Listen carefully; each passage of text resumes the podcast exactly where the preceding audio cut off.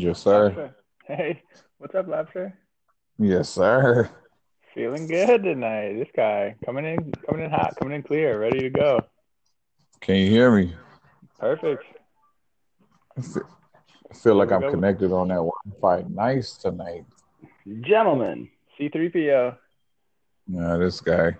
Oh, we're here. We got all three back. Okay. What's up, brothers? How you guys doing? Man, living the dream. How was your 2-hour frozen pizza? It was great. It wasn't a frozen pizza either. It was Papa Murphy's. Oh, my bad. It's okay. Oh. I had dinner at 9:30. Yeah, dude.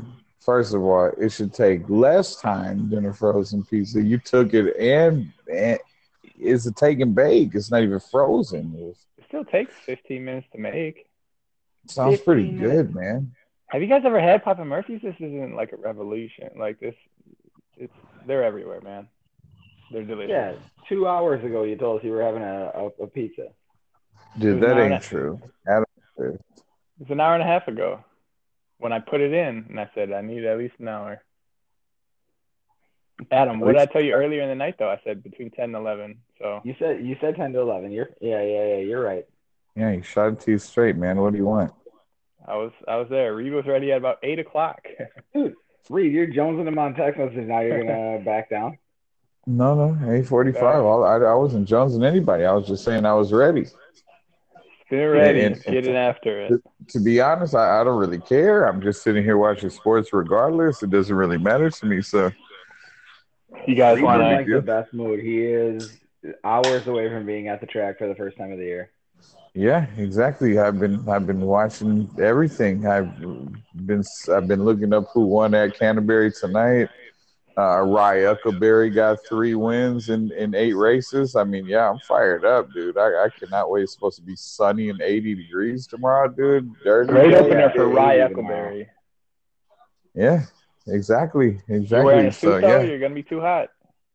No, I'm not. I got a whole – dude, I got an outfit planned. Check me out on Snapchat, man. Oh, man, I hope you don't – got a clean one looking? I hope you don't rip your pants. Yeah, listen, I assume it's linen and probably half a size too small. First of all, it fits me like a glove. It's not linen. Like a driving glove. Like a driving glove, I think. It's all right. What do you guys be doing tomorrow? Oh, we're celebrating Cinco de Mayo. Cleaning my yard. Those were the 2 lamest answers I ever heard. Fucking. We're going Cinco de Mayo. I got a beer fridge. What does that even mean? Bunch of Coronas. No, you don't. Yeah, dude. You'll see it. I'll put it out there. Dude. Coronas. You got a bunch of Coronas. And Dos Equis Ambers. Yeah, and probably Corona Lights, dude. Shit's weird. You're fighting. You're not on that. They are Corona Lights. Dude, I got some pork that's going to go in the crock pot. We're going to make some shredded pork tacos for Cinco. We got the whole Kenzie's family's all coming over. Sweet, man. Big birthday celebration. Tacos and margaritas. Some pork tacos and some Corona Lights for you idiots. Sounds like a horrible day. Oh, enjoy those mint juleps. Things are disgusting.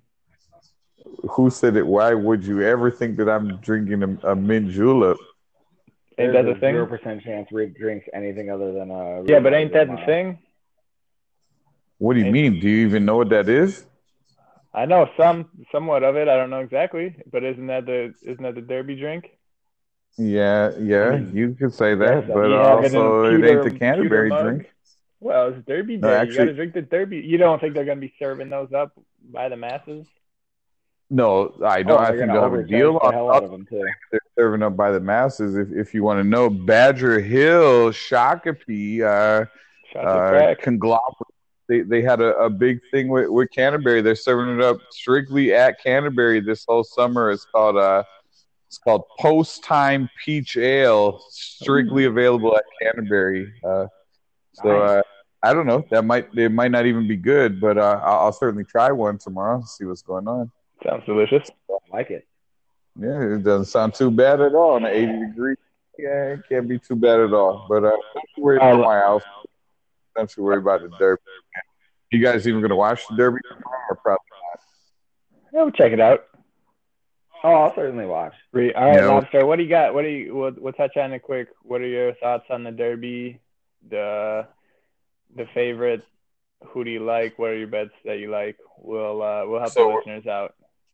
We're assuming that you guys will be too busy hitting a pinata to check out the greatest 2 minutes of sports of the entire year. For sure. All right, cool, fair enough. Well, anyway, all right. I guess we'll just get right into me then, Franklin. You don't want to hear about the Canterbury. Look, do you got any previews of Canterbury races before that? Yeah, I do. Did you guys watch the Oaks this evening, or probably not? No, I don't get simulcast on my TV. Yeah, nope. And that's interesting because it's on NBC. So if you can watch hockey on your TV, you can watch that because it's not on the Golf Channel or anything. So, right.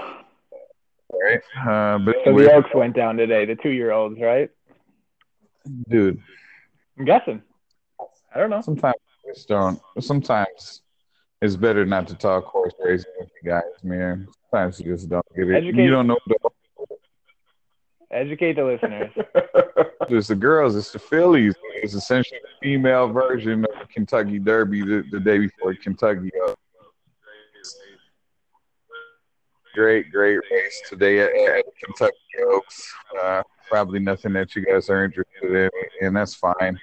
I guess let me get off my horse racing high horse, if you will, my rocking horse. Yeah, that Paul Allen. Probably doesn't make – oh, yeah.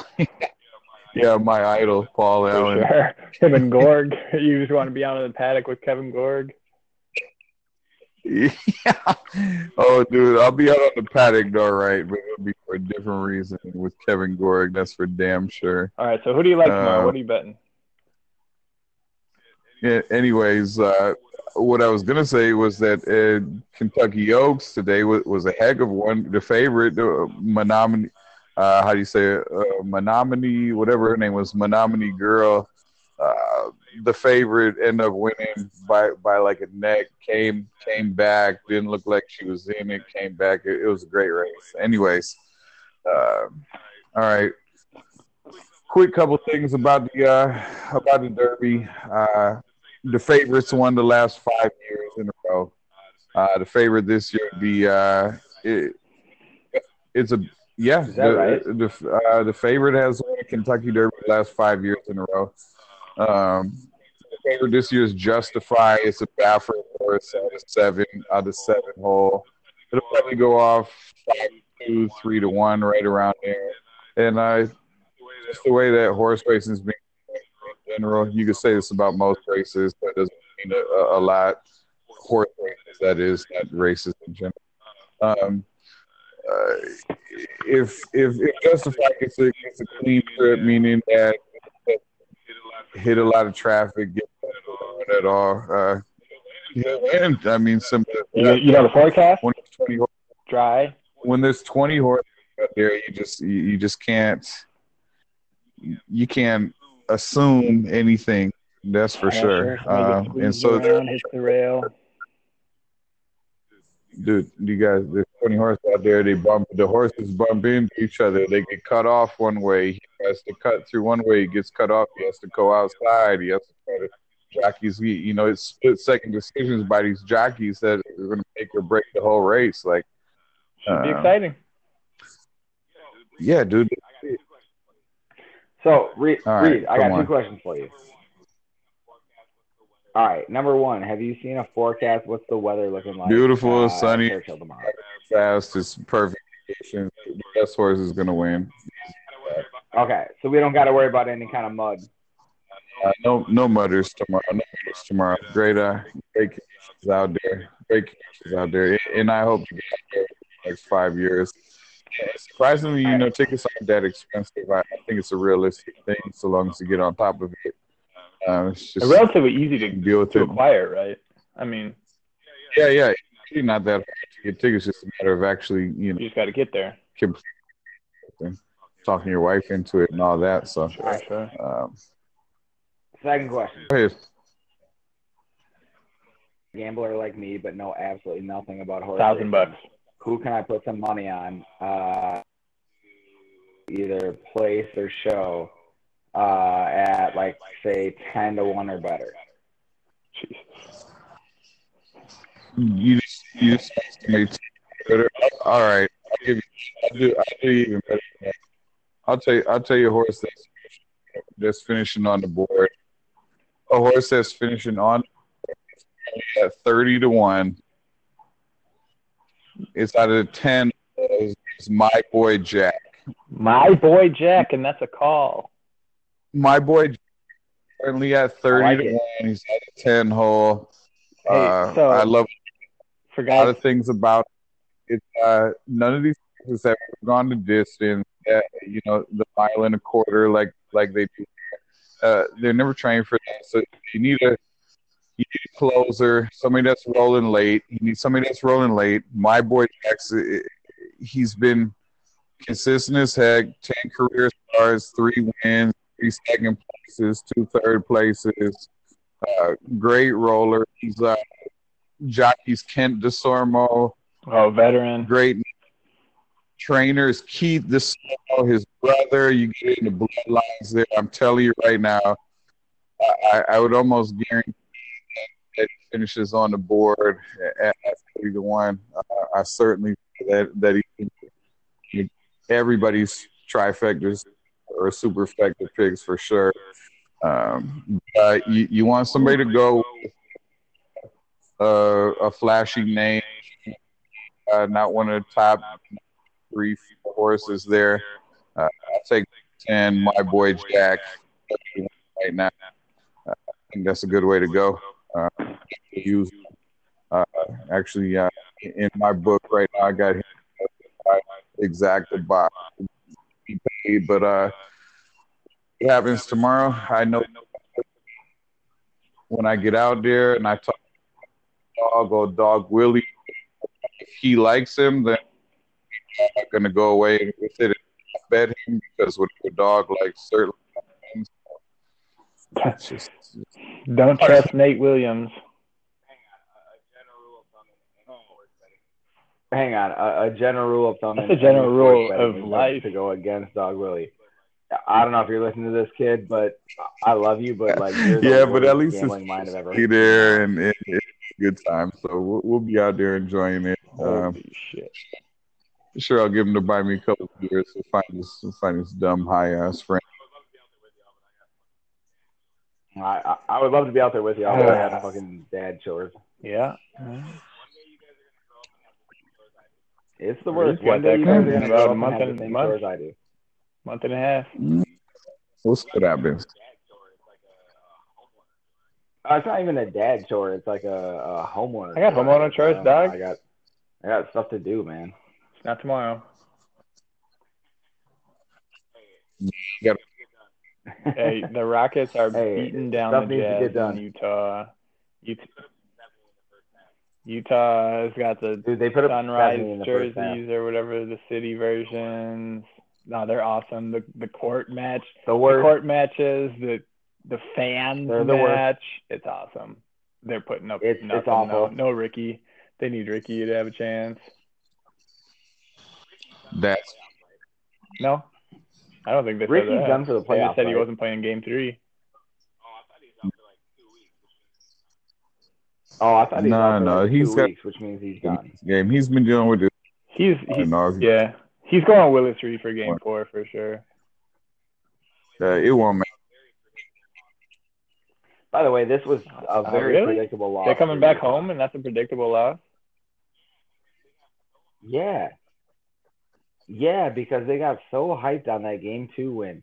Like, everybody got so jacked up about that, and like it was like their Game 7, their everything. That you can't get that hyped. You gotta like play that down a little bit. Like, we played blah blah blah. But these guys were like, they're all over social media. They were doing all that kind of stuff. Like, that was like their Super Bowl. Like, this was a very predictable loss. Game blouses.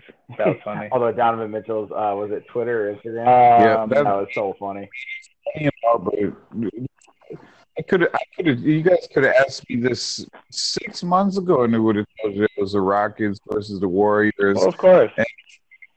versus the Celtics. I mean, this is silly. Why are we still talking? I mean, well, the Pelicans showed up tonight at least. So, yeah, I mean, it's a typical game three at home, first game at home. They're gonna win that game. Dude, if anybody thinks out the rest of the way, besides the freak Warriors, Rockets, and the Cavs versus the Celtics, out of their mind. Like, I love it, and I. But come on, you can come back from down to. I just don't. Yeah, I don't. Like the Celtics. Hey, I respect the Celtics, by the way. Even.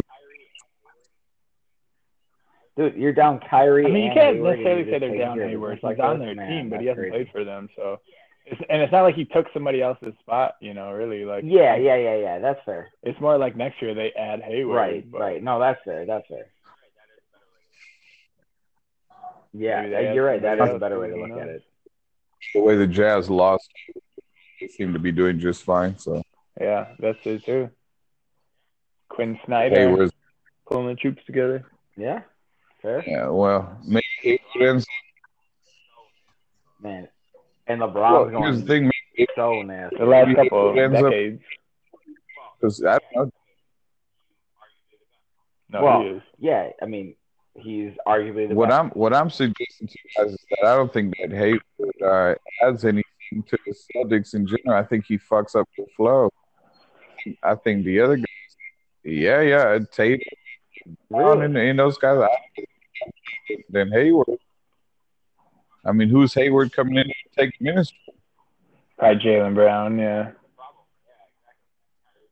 I mean, that's the problem. That's okay. Yeah, exactly. And then Kyrie's coming in taking Rozier's minutes and things like that. Like, yeah, you can. I mean, is it? You'll take Rozier's been playing great, yes, but you'll take Kyrie leading there. Like, I don't think that one would mess it up as much, but minutes is because Kyrie's. Who? What do you mean? Hayward's not taking Hayward's minutes. We gotta. I get it, but I don't think that. I mean, I just fucking. Hang on, I like where Reed's going with this. I think the Celtics could potentially be in for. Are they the best next year? But yeah. Yeah, they're going to be favorites. They're going to be favorites depending on where LeBron goes. Who knows? It's just so – He stays. Yeah, it depends on what LeBron does, obviously. But, like, the too many miles speed is a big problem. And don't the Celtics still have, like, somebody else's, like, top 5 pick here again? Yeah, they have somebody's pick next year again. Yeah, that sounds right. Again, because Danny is just everybody, like – been fleecing cats. Well, that was the one this year. They moved down. They moved down and got maybe one of the best guys in the draft and taking Tatum because they had the one pick, did they not? Yeah. And then they traded with the Sixers to let them get Fultz. Yeah, I love Tatum. I'm not accomplished too, man. He's a freaking stud. He's good. They traded the Brooklyn pick. Yeah, I think they got. Yeah, I think they got this. Well, do they still have? They have another something pick? That's like a top 5 pick, I think, even again. Or maybe it's the Cavs. Yeah. I don't know. Maybe they all. Anyway, here's what sucks about the NBA is that the off season is more interesting than the actual season. Oh yeah, but we should get. We're getting more interesting as we march on. Are we? I mean, conference final should be hopefully. You want to see the Cavs versus the Warriors for the 4th year in a row, and the Warriors will win. I want to see Warriors versus Rockets more than anything. So that's what I'm more. If anyone's maybe I should watch the rest of the NBA playoffs. It's going to be Cavs Warriors with the Warriors winning the title again. So, spoiler. It probably is, but I would love to see. I would love to see Houston, Boston. I mean, yeah, fuck Boston. Yeah, well, it won't be this. It's something different. Good luck next year. It's a problem. You're probably right. Definitely right, man. You know, it's just ridiculous when NBA season. It's the off got teams. He hopes maybe these teams could do the other thing. And really, like right now, unless something crazy, the Warriors, like, doesn't matter. Yeah. If the Rockets can figure out how to play full games when they play the Warriors, then maybe they can do something. But they looking. I mean, other than obviously tonight here, but they've been not very impressive as the one seed. Even though they've won a lot of all their games or whatever, that we beat them once, but they haven't looked outstanding. Well, all right, let's go on to something else. I got something for you. I got something for you guys. So the Dodgers, if you guys aren't watching, if you get the MLB Network, the Dodgers are in the midst of a complete game no hitter. 3 so far. They're multiple pitchers. Bueller. Who started Bueller? The game? So they're in the top of the ninth. They'll come to pitch in the bottom of the ninth here. But, so through 8, no hits for 3 different pitchers. Listen. Could be a huge night. Pujols got 3,000 tonight. He's not a machine. He's just Albert. I got a couple of things. All right, correct. All right. The first one is you watching Game 1 of Boston versus Philadelphia. What's that? Did you watch Game 1 of Boston? Yeah. Did you watch it intently? No, like I'm not. Okay. Yep. I wasn't. Okay. There was a time, and I couldn't. God, I couldn't rewind. I haven't been able to go back. I really haven't tried that hard for it. Ben Simmons was on the line, and the Boston fans were chanting. They definitely did. They gave him the not a rookie chant. Not a rookie. They definitely did that. So, yeah, he's a rookie for Tatum. Yeah, and so that's that's adding to maybe to they turn the ballots for all that stuff at the end of the regular season as far as rookie of the year votes go, and everyone can say whatever. What do you want to say? Simmons only had 1 point last night, right? Yeah, terrible. Mitchell has 2 points tonight, sitting on the bench at about 112, so I don't really want to hear it anymore, but. It is funny that is such a big a deal. Like, I think it was a day after or 2 days after we had that conversation about like rookie of the year, what's a rookie, not rookie. I turn on KFan and Barrero and Krasinski are having the exact same argument that we were about like what do you consider rookie? And Krasinski was like, it's technically up to the writers, like they vote. And if they decide in their head that Simmons isn't a rookie in their mind, even though he's classified as a rookie, they'll vote that way. To me, it's just like voting that somehow someone's going to try to pretend that LeBron's not the best basketball player for the last 12 years. So right. It's cute that they give it to somebody else sometimes. But let's be honest, man. LeBron's the best. This is amazing, man. Yeah, he's incredible. Hang on. Not only is he the best, but he's putting up the best like playoff numbers of his career. Put up like the best, like in some of his best regular season stats too. It's wild. This kid's in his 15th year and he's put up 45 a game and just like dragging an awful team. Probably like 4 points. It's crazy. Hey, I got a fun fact for you. You guys briefly touched on Pujols tonight, right? Yep. Did you know that on the exact same night, Major League debut, their first hits, Ichiro and Albert Pujols, not in the same game, but on the same night, got their first Major League hit on the exact same night. Wow. And, he ended up getting his 3,000 hit in Seattle. Now, apparently they gave Ichiro like a front office job for the rest of the year. He said that he might want to play next year, but he won't play the rest of the year.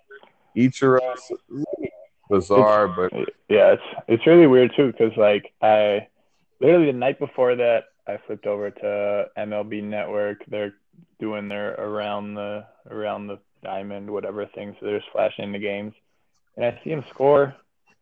I see him round the bases and score easily. I was like, oh, he's playing, he score.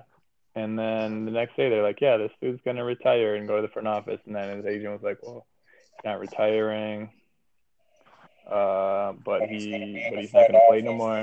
Yeah, he might want to play next year. Like, what the fuck is going on? Well, and they specifically said they want, because like next year, this is what pissed me off the most, is that they announced that next year that the A's and the Mariners are gonna open up. Yeah. That's why you said you can't retire yet. That's why he can't retire, because he has to play in Japan. That's why he can't retire, because he has to play in Japan. Why to get his year in like fucking April as well? Because his disease.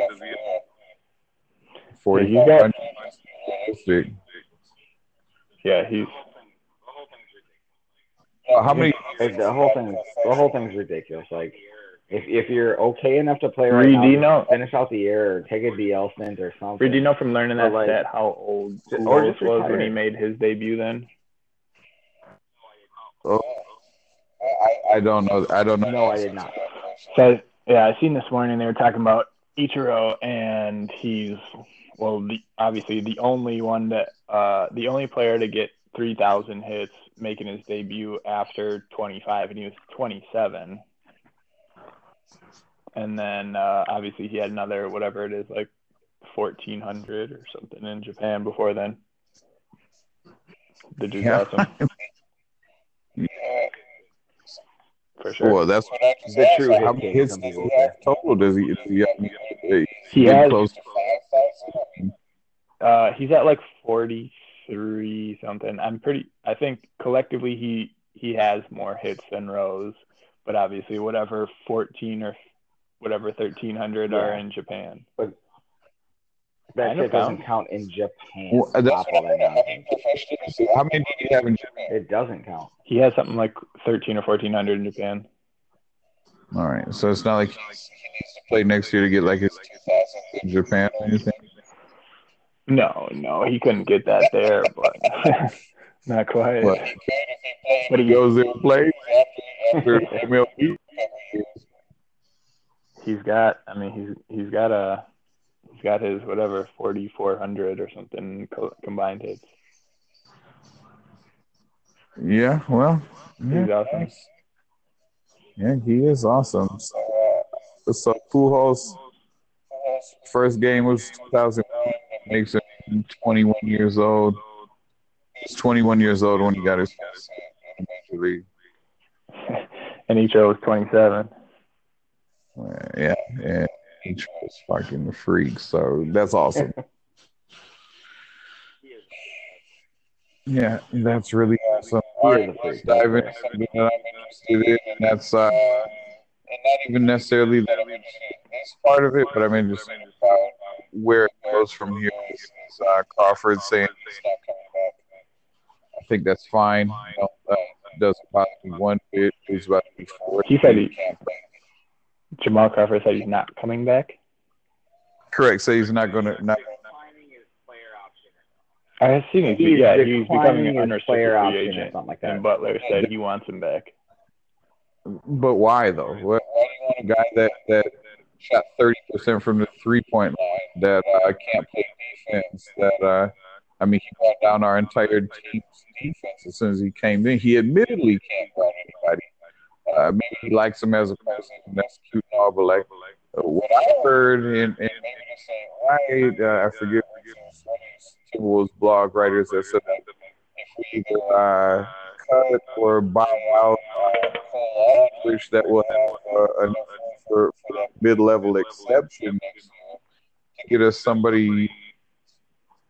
who is more play defense to knock out threes at a better clip. And let's be honest, Jamal Crawford, he says he's old, can't play defense, and realistically didn't shoot the ball very good this year. I think Jamal Crawford's cool, but I don't really want him on my team at this stage in his career. Your thoughts? See, and I agree with every single word of that. Like, I love Jamal Crawford. Like, as a dude, I think he's amazing. Like, when he gets hot, it's hilarious to watch him just chuck threes from, like, ridiculous angles. Like, I can mad respect, like, the career he's had. But, man, like, the idea that losing him changes our roster or something like that is just not the truth at all. His signing was questionable to begin with. I mean, yeah. Because we need three. Maybe losing him improves our roster. But... Well, the thing that worries, I think, did we lose Reed? What do you mean? Lose me? He's here. Yeah, okay. My phone just showing something different. So, all right. So here's my concern is that the second he said he was declining his option, he immediately Butler came out and was like, "Man, I want the Wolves to re-sign him." Now this comes on the heels of 2 days earlier about Taylor saying that we need Butler to help recruit and get guys in. If Crawford's the guy he wants, I mean. Man, this whole thing is going to fall apart really quick because they should not bring him back. He doesn't shoot threes. He doesn't play well. He's a volume shooter who shoots at 40% or 30%. Sorry, things like that. So now Butler's already kind of gotten called out a little bit. He's bucking against it. He wants Crawford. I doubt we bring him back. Butler might be gone. Hey, hold on for a second. I'm out right away. I'm out. Where did you hear that Butler really wanted Crawford back? I heard that same thing too. Well, what was the context of it? Did he say I liked him as a teammate, or did it was really I really want him on the team next year? I just saw the headline, to tell you the truth. I don't even know. Real quick, timeout. Yeah, I don't have a specific source on that. I got an alert on the phone about Butler wants to come back in the fold. I'm not buying that. I think you guys gotta look into that before you start fucking reading that as fact. I don't know. I think that's one of those things. Headlines, clickbait, and stuff like to do that stuff. I don't truthfully think hard to hearts he really wants him back. I don't buy that. So. That definitely could be. Hey, real quick, Dodgers got the collective no-hitter. Four pitchers, no-hitter. Yeah, fun. It's not a loss if he goes. I don't know. The one thing he's gone. He's done. Back. They can re-sign him. That's right. It's possible. Yeah, he just declined the player option for whatever he was doing this year, man. The only good thing that I like, though, is that, he wasn't scared to shoot. We had enough guys that would just dribble around and look to pass forever, and we would do nothing. And then you come and got to toss something up as the shot clock's running out. He at least is ready to go. Let's get Jeff Teague to dribble the ball for 18 seconds and then try to give it to somebody to make a play. That's what I mean. They walk the ball up the court, and there's 7 seconds. And I don't suppose y'all listen. I do not. I don't know what that Wolves podcast is on, do you? Okay. Anyways, they had a great one-liner I was listening to the other day that they're kind of doing a season review of the Wolves and. They're asking, what was the biggest mistake of the Timberwolves this year? And one of them dudes said, they shouldn't have paid Jeff Teague by the dribble. I don't know. I don't fucking know how I feel about that. That dude does not like to take the ball out of his hand. Sure. And I guess I understand. I get where they're coming from. All right, so he's out. Do you think they bring Rose back? I think they do. Who cares? He shouldn't be a factor in our team. There's a lot of. It shouldn't. You're absolutely right. Are out there. If these are the conversations we're having this offseason, we might as well just give it up. You got to help Townsend and Wiggins develop some sort of crazy thing over the offseason because if this is how we're going to play, it is embarrassing. And the thing is, our starters played well. It's our bench. It's always been our bench, and it still will be, man. Because they don't play. They can't play well if they don't play. Well, when they come in the game, they can't play defense, first of all. Well, first and foremost. You got people like Crawford. They need to stop. Exactly. I mean, and then Tyus, who's giving up 5 inches to everybody he tries to guard, and they're not set up for success to be good. But I get it. I mean, you're right. No, what they should probably do is play somebody like Tyus, and maybe like Jamal Crawford, and maybe like Teague, and then who else can we play? That would be good. And then Butler, because that would be cool. Or maybe they could just fight the Cavs, because I'm fucking tired of watching this dumb shit, man. I can't, man. Yeah, they got to fix some stuff with no cap flexibility. It's going to be tough. Like, even if they don't re-sign Crawford, they've got they have to buy it out. That's what I was telling you about. They have to buy out Aldridge to get that exception player now. And that's gonna be a huge thing for us. It's gonna be a huge thing so we can get to come and play us. I don't know. I'm just tired. So does that do anything? Reed, you're a better NBA cap mind than I am. So is it better to buy out Aldridge and just try to use a little bit of that? Yeah, nobody's taking him. Try to trade him. Yeah, he ain't going to buy out Aldridge. So what you do is you let Claxton go, you buy out Aldridge, you get that little exception. Hopefully, you can get somebody that wants to come play with these guys, because realistically, we seem like a nice.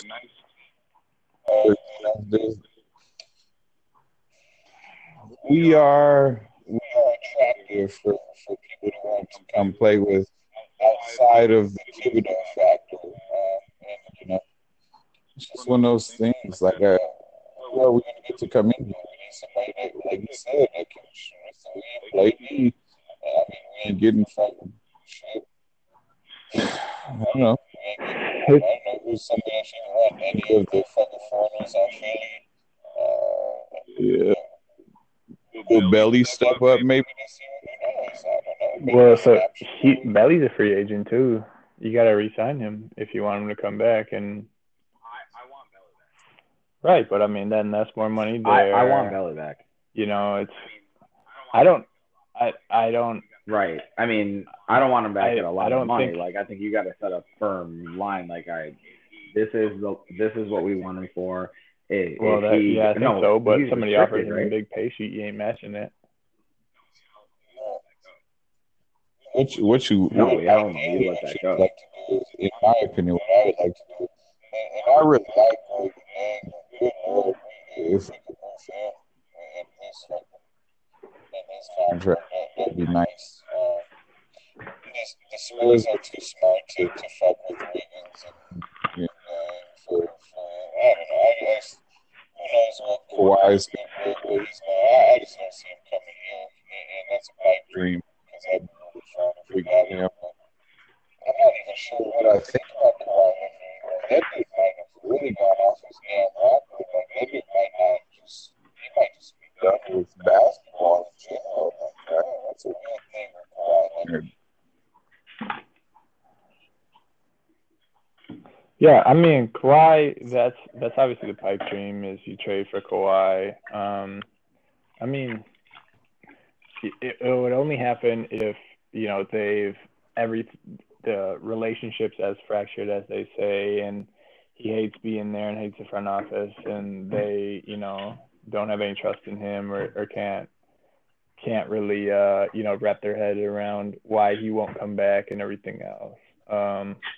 So then, would they allow and do they believe in Wiggins? So then you could go Wiggins, something like Wiggins, Gorgie, Tyus, and the first you have. Who knows? Probably not. That's the offer I've thrown out before, but I've heard Doogie talked about before, like, because that's been brought up on his podcast, the Mike and Judge show, stuff like that, that he's like, you can throw out whatever scenario you want like that, but if Kawhi becomes available, there are multiple offers that are you can do. Somebody name one. Yeah, that's what I mean, and it's all a matter of what do they think of Wiggins. Somebody tell me a better offer than that. I'm being serious. I don't. I mean, you're telling me the Celtics, with like we just got done talking about, with their like glut of talent, where they're talking about like, you know, with Kyrie and Hayward coming back, you're telling me they can't make a deal work with like Tatum, Brown, somebody in that range, Smart, a first rounder. Like, isn't that better than what we can offer? And a first, yeah, that's better. But I don't. Do they do that?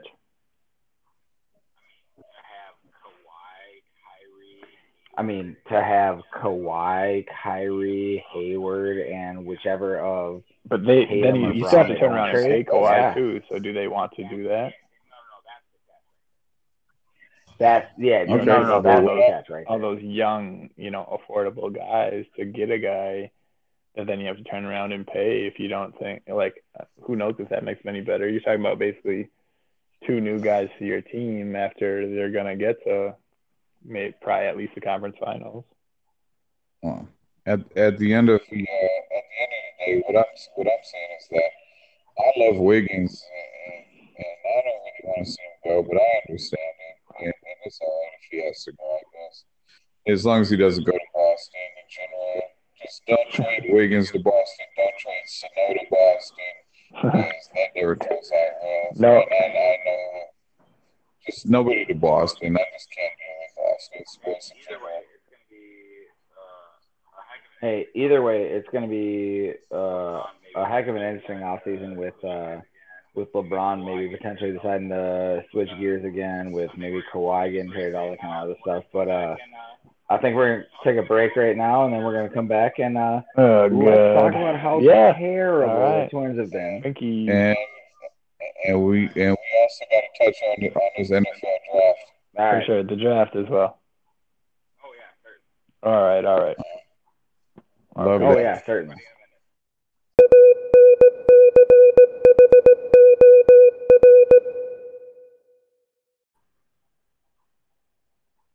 Mister? What's up, mister? Hey, man. How you doing? Fantastic. Where's the lobster? Yeah, we're just waiting on him. Who knows? He'll show up here. Hopefully he's changing location to find a bit less echoey area. Yeah, I don't know. This guy records in the dungeons of St. Paul. Those, like, cave. I think he goes on a cave tour every time we try and talk to him. He may or may not be in a parking garage. Of like a abandoned building. This guy finds it. Who knows? Maybe he'll join in here. We'll start talking baseball. We'll have him jump in. So Dodgers get combined no-hitter. That's exciting. Good for them. I think the most exciting part about it is that it's well, once upon a time was phenom, but I don't know if I can still call him that. Walker Bueller. I mean, why can't we call him that? Because he just doesn't got in the majors now. This is a very small sample size. What has he got? 2 to 3 starts this year, and 2 3 relief appearances at the end of last year in September, but like. A year ago, 2 years ago in the minors, he was supposed to be like number one, number two prospect pitching wise, just absolutely the deal. And he looks super average right now. You're Bueller? Yeah. Like he's throwing okay, but there's no strikeouts. There's no like wow factor, I guess. I don't know, lack of a better word. Like he looks like a number three starter. Have you watched him? I don't know. I'm not challenging you. I'm just wondering. Well, I mean, I've watched him so much as I've seen like highlights on like, you know, SportsCenter and that kind of stuff. Like, I don't get too many Dodger games here. Well, right, yeah. Yeah, I don't know. I mean, but I mean, the combined no-hitter is always kind of impressive because, you know, one guy's got to jump in, you know, Walker throws whatever he threw. What did he throw? 5 or 6 tonight? And then another guy's got to come in and, like, at that point you don't really notice it, but, like, by the time you're on the third guy into the fourth guy, they know. Yeah. And that's an added pressure. Like, not only do you have to just go in there and win a Major League Baseball game, but you have to jump into a no-hitter in, like, say the ninth. Like, there's a lot of pressure on you not to give up a hit. Like, what were they at, 4-0 or something like that? Yeah, something like that. So, I mean, just giving up a hit isn't a big deal in that game normally, but because it's a no-hitter, now there's all this extra pressure on you not to give up a hit in a 4-run game. Like, it's actually kind of impressive, more impressive for the last couple of guys that come in. Is it also kind of not impressive because the Padres suck? I mean, I can't argue against that because they do suck, but they're still Major League players. Like, you still have to get 27 outs against Major League hitters, and they still have a couple of guys that are decent, if not above average. So, I don't know, like, it's cool, but it's also, like, not as cool as, like, a guy throwing a no-hitter. Yeah, that's probably true, I guess. I mean, one guy doing it's pretty impressive. Cole just went complete game. Did he really? 114 pitches. Dude, they figured something out with him. It's pine tar. Isn't that crazy that keeps coming up? Have you seen Trevor Bauer? Yeah. You follow him? I don't. I should, because he is one hit cats out left and right. Yeah, and he says, hey, it's fine. Make it legal. And the other day he was like, just put it behind the mound like you do a rosin bag. He was like, then everybody knows it's right there. You don't gotta. Here's my question: is it just pine tar? Well, I mean, some people are using pine tar, but it could be some other things. I mean, so he had like a couple of amazing years in Pittsburgh, and then a couple like shaky years. Well, amazing for like at the time like a 24-year-old pitcher or whatever. Sure. But then he had a couple of years after like breaking out and like getting into that like potential superstar category. He really kind of fell off and was like nothing special. And now now he's dominant. Like what they expected him to be in the minors. So the track record, the pedigree is there, but there's got to be something else. Like I'm not accusing him of cheating by any means, but there's got to be something else. Well, there's got to be something where they talk about a release angle, a secondary mechanic not throwing enough, something. There's some mechanics to it and stuff, but I think the more talk about it too, the more of like pine tar that is, the more you start seeing the benefits of it too. Like you see these guys, the kid for St. Louis and whatever. I mean, they're throwing 102 mile an hour fastballs that like break 6 inches. You know, like yeah, they just have a tail to them. Like that. Yeah, that's not possible that much. Well, is that all pine tar related? Because from what I understand, isn't the pine tar thing like a it's a spin rate thing, right? Right. It's all about grip, yeah. And then.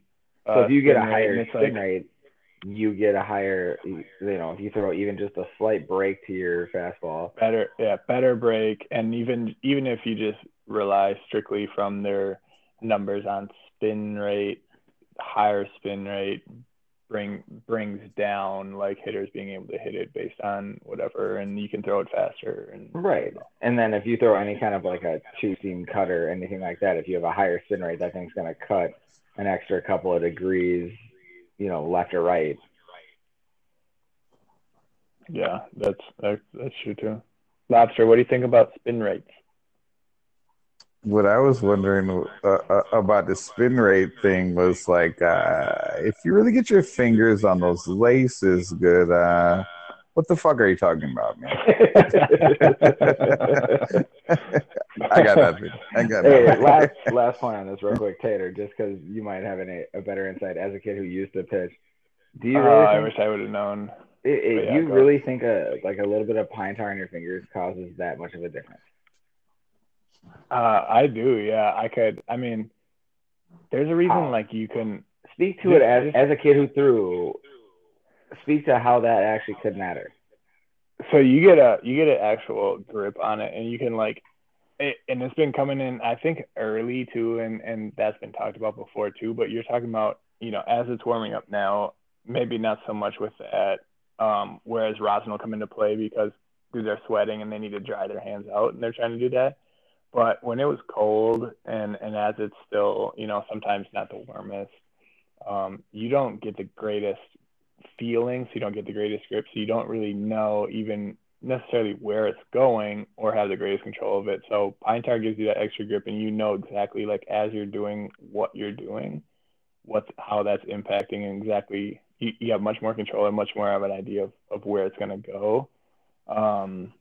And so as you're gripping those seams, and given they try and limit the seams as much as possible on a Major League Baseball, but you're able to really that's where those couple hundred revolutions per however they measure it, but that's where you're going to get that extra bite. And especially as you start throwing a cut, or as you start throwing a changeup, or wherever it comes, of dragging a finger inside or outside of that ball, if you add a couple hundred revolutions, you're going to get just a naturally more break in either direction of basically everything you throw.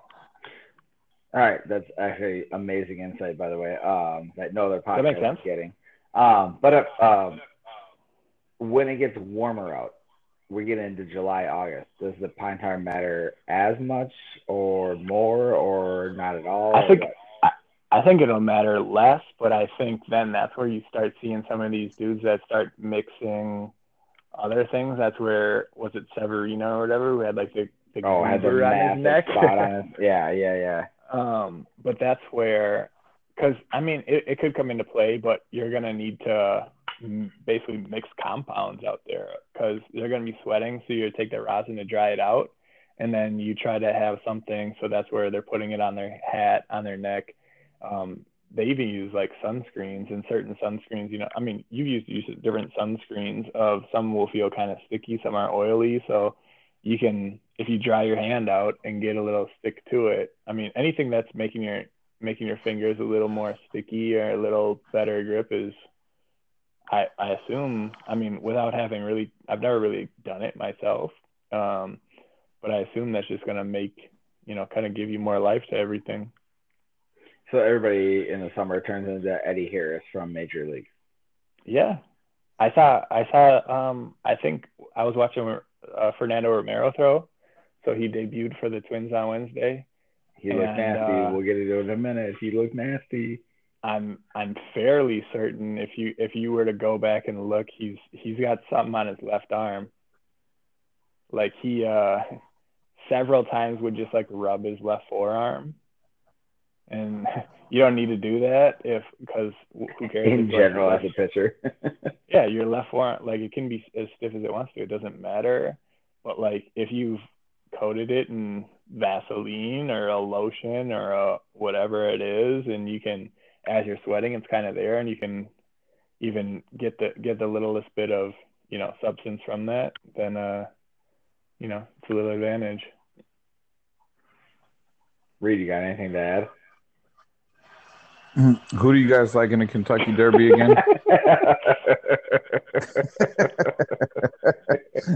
Sorry, must have blanked out. But I am watching this Vegas Golden Knights versus San Jose Sharks game, and Vegas was up 3-0 going into third. Is that and now it's game 4-3?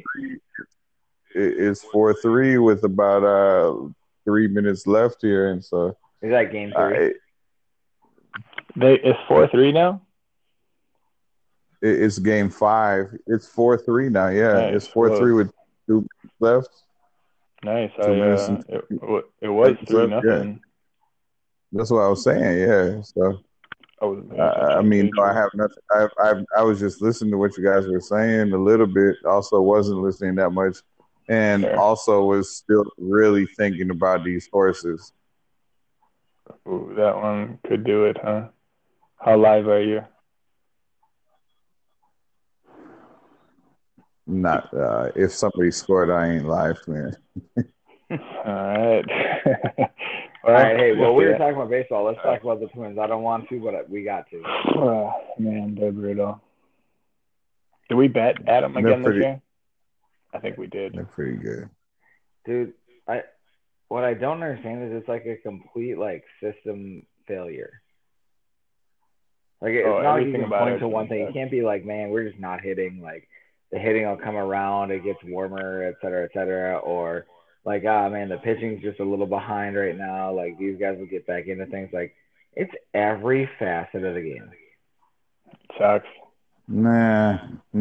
What do you think it's that? I think it's basically starting pitching and then, you know, having our muds injured.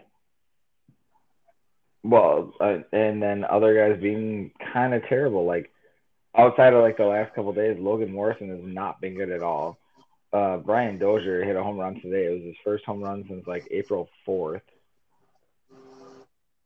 Like, yeah, on top of the fact that Buxton's hurt, which doesn't kill our offense, but kills our defense. Right. Sano was already off to a slow start, and now he's on the DL. Your starting pitching staff, Odorizzi can't go through the lineup more than two times. Lance Lynn has an 8 ERA. Even Barrios, who was a stud for a minute, like, what do you get, 4 runs in 6 innings today? Like, super pedestrian. There's this Addison Reed's been bad. Fernando Rodney's been bad. Zach Duke's been bad. So if they – and I don't, it obviously hasn't happened recently because we've been losing every game, but, like, Reed was good in the role that he's supposed to be good in, right? Like, he was good as a setup man. He's getting used incorrectly, or like overused now. You know, he shouldn't be a guy that goes multiple innings or finishes an inning, goes into the next one potentially. The whole idea was he was the fireman or whatever you want to call it. Like all right, he comes in Lil Wayne 7th, 8th, 9th, depending on when their best hitters are coming up. The problem is their stars have been so bad. And the other relievers have been so bad that he has to pitch, like, every night, multiple innings, and that's not what he's built for. Adam, you're a baseball Twins geek. Why do we have guys like Tyler Kinley on our roster? I never understand these things. We keep, like, I think several guys in the bullpen whose only job is to come in when we're getting destroyed. It's like they plan ahead on us being terrible. Yeah, they're like, we're gonna suck. We're gonna suck balls. It's like, oh well, all right, well, we're gonna be absolutely terrible. So, you know, here's a guy that could throw and not, you know, ruin his arm, or we don't care if we ruin his arm, or I just they pull up these guys. Like, I know a decent amount about, like, our minor league system and, like, guys who should be coming up and things like that. And it's never a guy that's, like, you know, maybe just on the cusp on the Redding.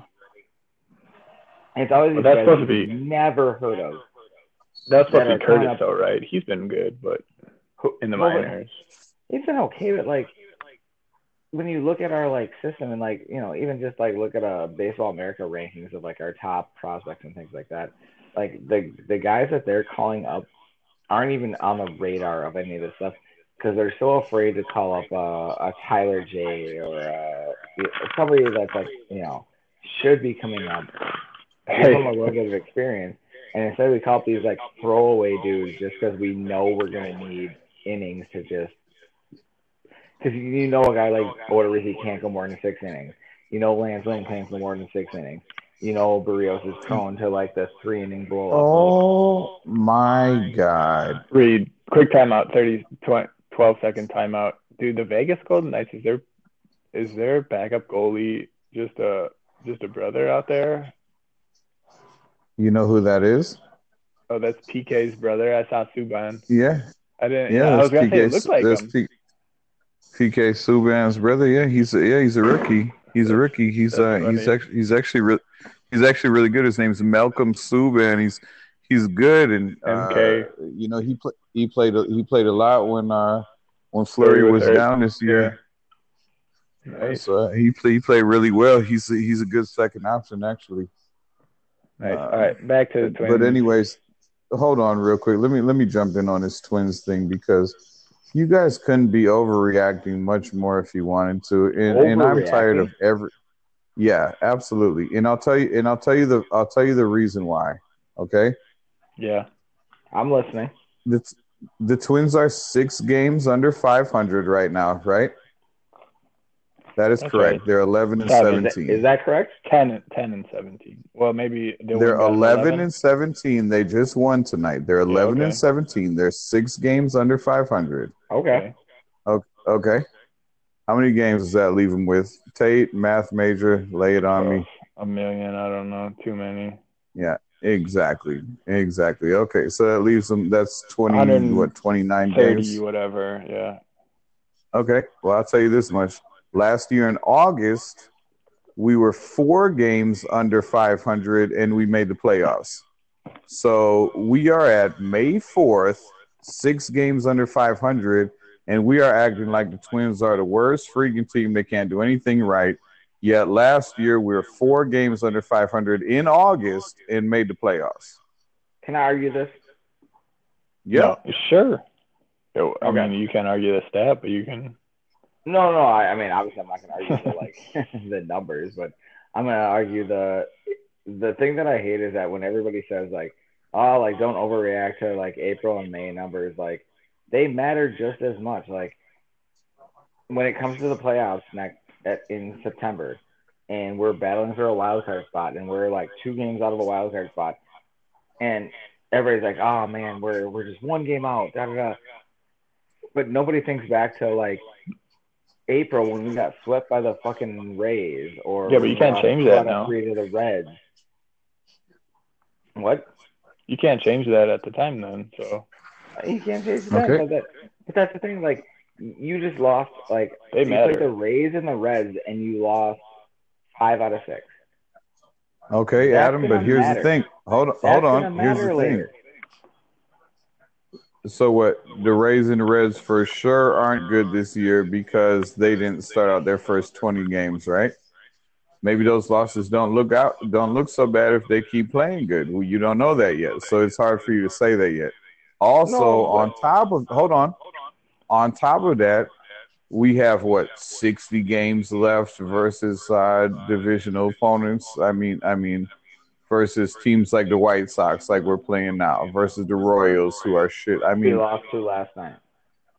Okay, what the White Sox, and then we beat them tonight. Right. Okay, so what I'm saying is, you got to give them a little bit of a break. You guys are acting like it's a freaking this. The Twins is horrible. This is so bad, and we have played. They had lost 11 of 12. I'm looking more at the results in the process and the record. Most recent outcomes of things. They're not. Okay, so what does that tell you about their first?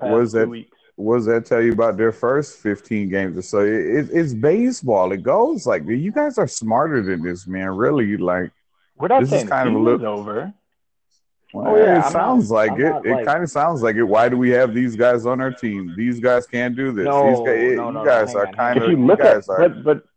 you look at the makeup of our bullpen, you have guys who only pitch when we're when we're losing by at least 7 runs. Why is that a position that we fill on our team is the question. You mean a long inning reliever, right? That's what you're getting at. I mean, this guy literally there's guys who can.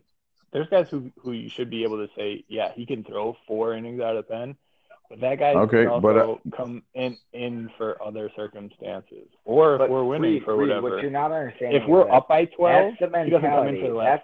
Of a losing team. Okay, but here's what I'm saying is, when we're losing 100 games, you want to make sure you have a couple guys that can mop up, knowing that your starters are going to get blown up in the 3rd inning. You want to make sure you have a couple guys that can come in and pitch innings 4 through 7 and bridge the gap and save your bullpen a little bit.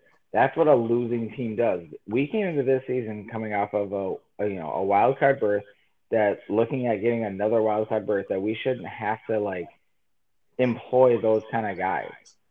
Okay. With all that being said, you guys and I just sat here and listened to this nonsense for a long time, and you guys sat here and said, Lance Lynn can't pitch more than 4 innings. He can't do this. Currently. Dude. Currently, what in his 5-6 starts, whatever. Yeah. So, okay, and that's an early start. Well, it's not so much when you don't pitch in spring training. Maybe that month of pitching to potential hitters is kind of for a Lance Lynn is something that maybe you couldn't take off all that time. Now it's starting to come around. Maybe Romero gave us a jump start. I agree. And let's be honest. Like Barrios, I love him. I think he's awesome. He's not going to be a guy that pitches 7 innings, no earned runs every time out. He's starting to find the medium there. And I just think it's a big overreaction early in the season. With as long as the baseball season is, it's just a reaction. You gotta react to them, But you guys are wild. I'm gonna say it. I think it's a reaction, not an overreaction. Well, it is because it's wild. We're not saying fold up, but I haven't heard anything positive about the Twins. Romero, I haven't heard. We touched on Romero. Yeah, Romero looks nasty. The kid throws 98. I tell you what, You love that we got a pitcher that threw 5 1/3. Hey, he pitched great for 5 1/3. We don't. It's not something we've had much of. It's not something we've had much of. I'll tell you what I love. It was a guy who was my favorite Buxton. Twinnies. I don't love Sano. I don't love Morrison. He's no longer my favorite Twin. I don't love Lynn. I don't love Odorizzi. Fernando. Hey. Max Kepler was my least favorite twin. He no longer is. He's been the highlight of our season. He's great. Okay. Yeah. So all of a sudden you like him. Yeah. Okay. I like that you're going back on that. I remember not, but I called it out. Max Kepler is our worst player. Hey, I called it out. I hated him. No longer. He proved me wrong, but because he improved himself, obviously, in the off season or whatever. Coming into the season. Now, hang on, Reed. Yeah, I'm listening. You know that I'm the biggest Twins fan. Like, what am I supposed to love? Max Kepler. Well, here's the thing. How about when it was three weeks into the Twins season, you guys are loving them. I'm telling you, after the first couple games, Rodney's horrible. Now you're telling me, oh yeah, Rodney sucks. Rodney does this. Look, I thought Rodney was great. I'm forever the optimist about this type of stuff, about Minnesota sports in general. I always think we got this, and I still do. But I'm a little confused about how just off of a couple weeks things change so much. Well, because the last 2 weeks they've lost almost every game. Yeah. Okay, so we're just giving up on them a little bit. To teams that are upset, not supposed to be good and are not and do not currently have good records either. So you're talking about teams that nobody expected to be good, and that's exactly what they've been doing. And then we've lost too many games to those said teams. The Reds have one of the 3 worst records in Major League Baseball, and 50% of their wins are against us. They have the fewest number of wins, and they already fired their manager. Okay, so but I guess I'm just confused about the Twins. But it's just a reaction to that. It's just a bad 2+ week trend, 2.5 weeks, and so then you say, what are we doing actually? Why? And maybe you're right. Maybe now we've won 2 out of 3. Maybe the next 2.5 weeks are the exact opposite. I'm not going to bail on them like, oh man, the season's over. But I can be disappointed in the last 2+ week stretch. It's been kind of embarrassing to it's one thing to lose to the Yankees in New York. It's one thing to lose even Toronto. I can deal with, but to lose to the Rays, to lose to the Reds, to lose to the White Sox. Like, you can't do that. I mean, you can lose to them, but like you should take 2 out of 3.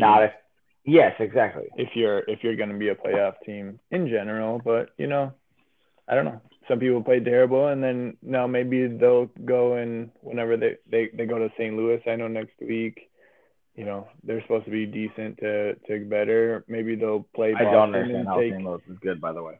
Maybe they'll take, you know, 3 out of 4 against Boston at some point. You know, like Reed said, it's a long season, but I don't think that you guys said is right. I think everything you guys said is wrong. That's fine. What's right is that they've had a bad record the past 2+ weeks.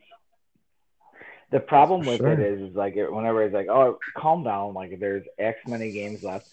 But like you have to play so well in the X many games left just to get back when you dig yourself in a hole like this that it's hard to like come back from this. It'd be one thing if they're like right at 500, a game above, a game below.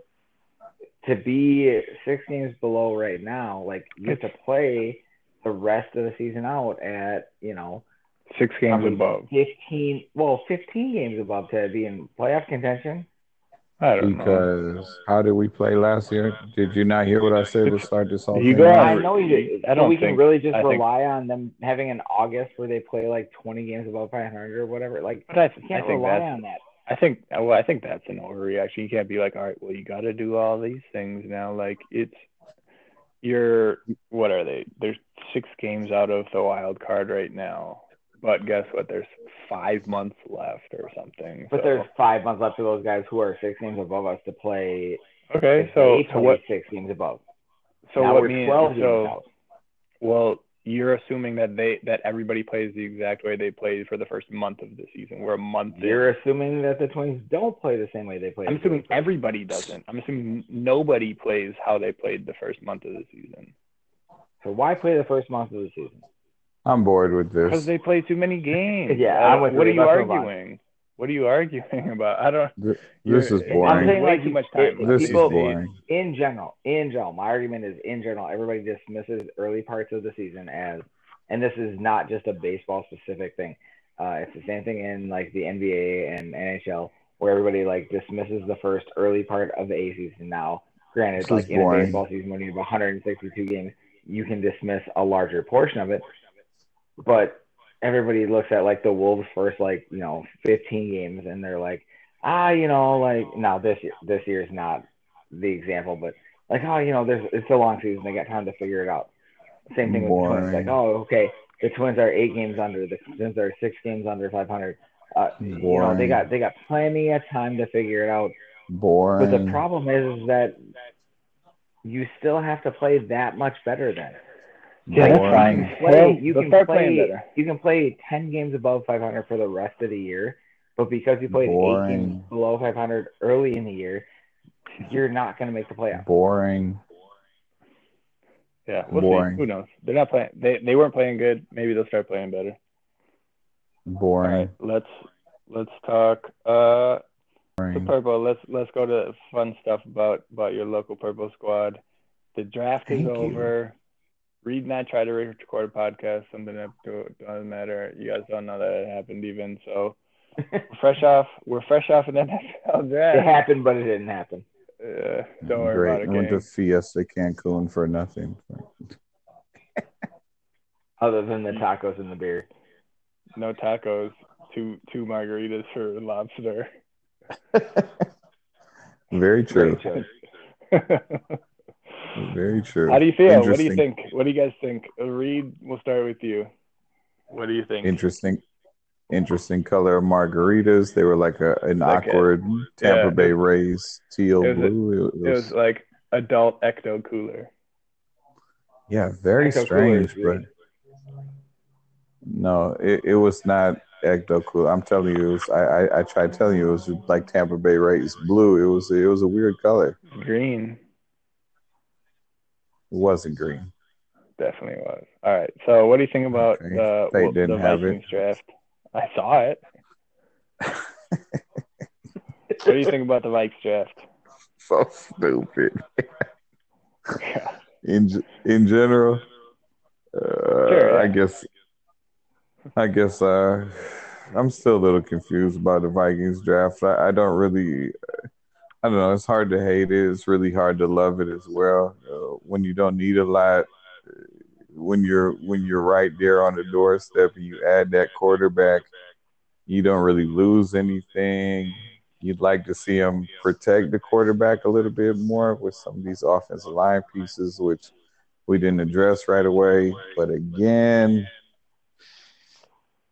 I'll always take the best available player on the board. And so I'm not really mad at what the Vikes did. I think Hughes is sweet. I think he's going to get out, whipped into shape. I think he's either going to be really nice for our team or totally out of the NFL in 3 years.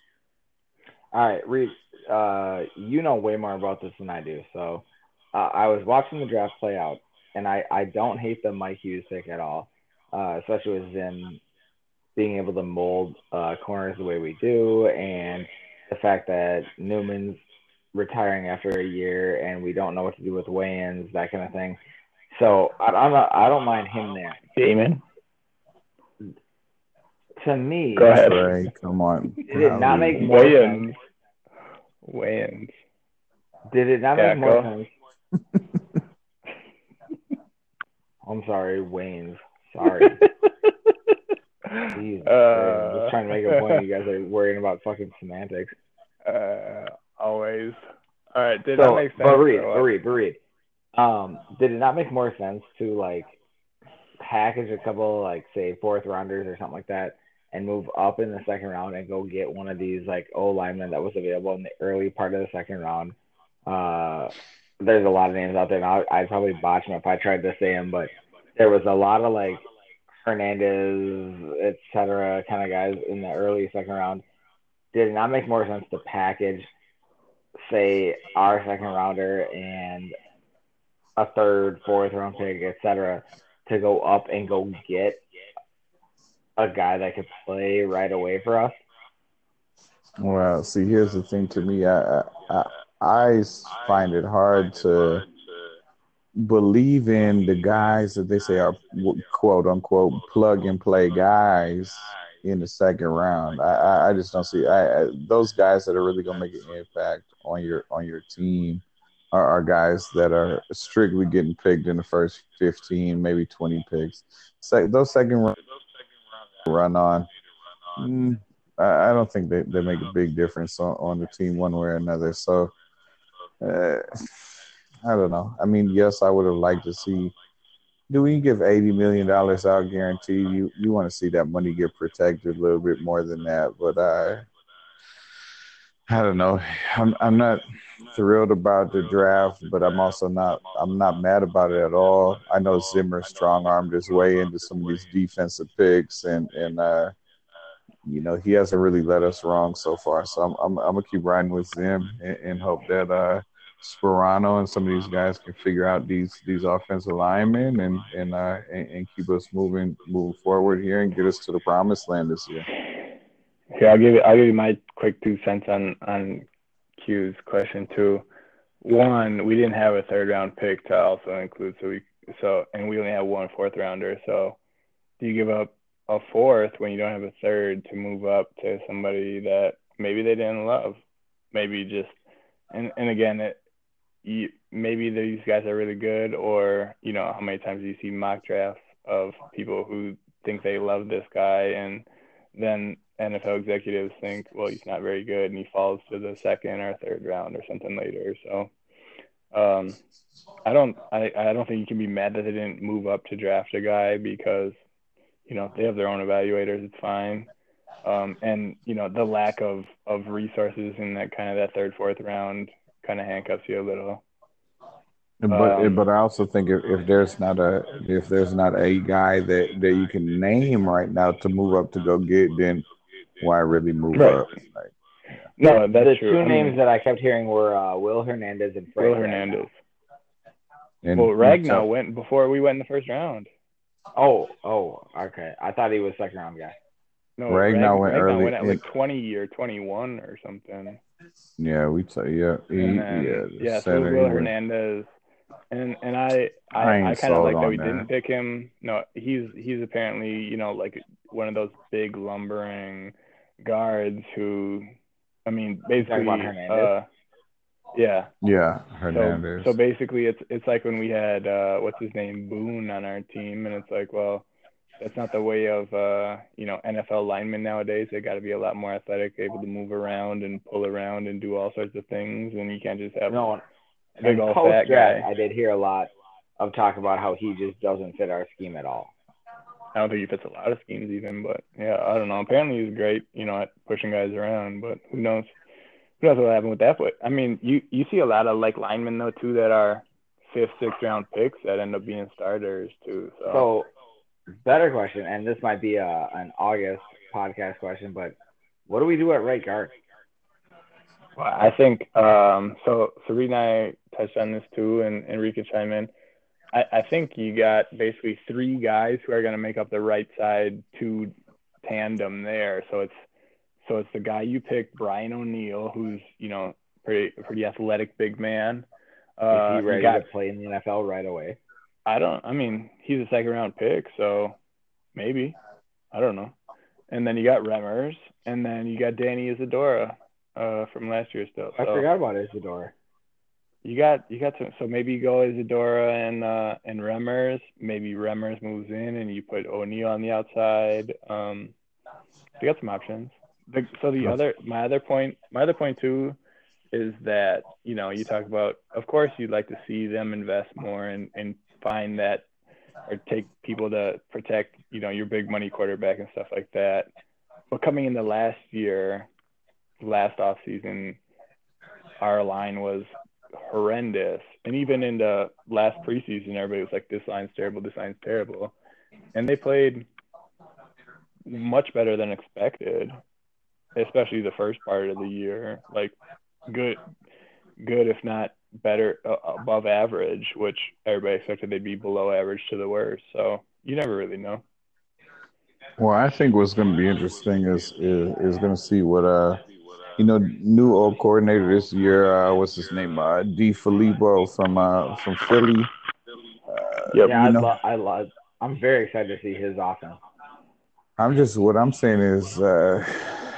I think a guy like O'Neal will fit fine. He's a guy that played tight end. He bulked up, no complaints. He's coaches love him. Of course, coaches are always going to love their guys, trying to get them drafted here and there. But he's a big guy, quick feet, athletic. Like maybe he doesn't go there right away. But Eagles had problems up front all year. Peters and some of their big guys that went down. I think schematically, it's not going to make that big of a difference. I think on the right side, I think we get Cook back, establishing the run a little bit more, get a much better quarterback there with Cousins and the guys outside sometimes to that with Diggs, Steele, and Rudolph and the rest of the gang, potentially Treadwell, some of those guys. Man, I really not all that concerned as I initially was in the draft about us trying to fill those line positions. I think we're going to be really good, and I'm really interested about the new old coordinator. And I think am I saying the name right? Is that DeFilippo, something like that? I think it's DeFilippo. Yeah. Man, I'm excited to see what he does with us. And we got tools and we got weapons on top of weapons, and I think we're totally fine. And I think one of our draft picks, Tyler Conklin, sounds like you gotta love the basketball player turned football tight end guy. So hopefully and he's what a 6th-round pick too. So just a 5, shot in the air. He's a 5th-round pick. That's something they obviously tried to get with Bucky Hodges last year, and or Michael Green on 3 years ago. Yeah, I think Bucky Hodges on 3 teams last year. Like I said, he's already on his third team within a calendar year. And then, so you got Morgan out there. He's that run blocking guy. But so, Conklin's a guy that can pair with.